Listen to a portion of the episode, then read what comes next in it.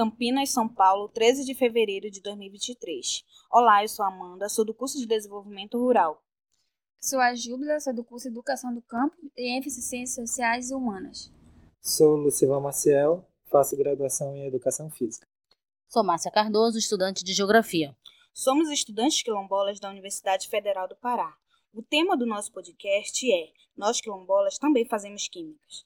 Vocês sabiam que nós quilombolas também fazemos química em nosso dia a dia? Nós quilombolas trazemos conosco os costumes de nossos ancestrais, visões de mundo, lutas, conhecimentos, práticas que reúnem uma ciência antiga e afetiva.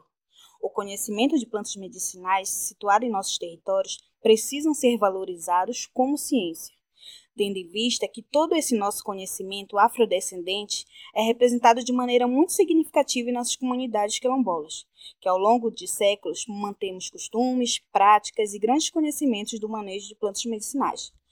Uma das químicas produzida nas comunidades quilombolas é a extração de azeite de andiroba, que é tradicionalmente praticada por mulheres que repassam de geração em geração esses ensinamentos que colhem a, a semente no, nas matas, cozinham e guardam por 40 dias para poder retirar é, essa polpa que é amassada e escorrido. Esse óleo de andiroba ele é tradicionalmente usado nas comunidades como repelente para passar embaques, ferimentos e também tem a comercialização da, para as grandes indústrias, né, que hoje compram esse óleo nas comunidades.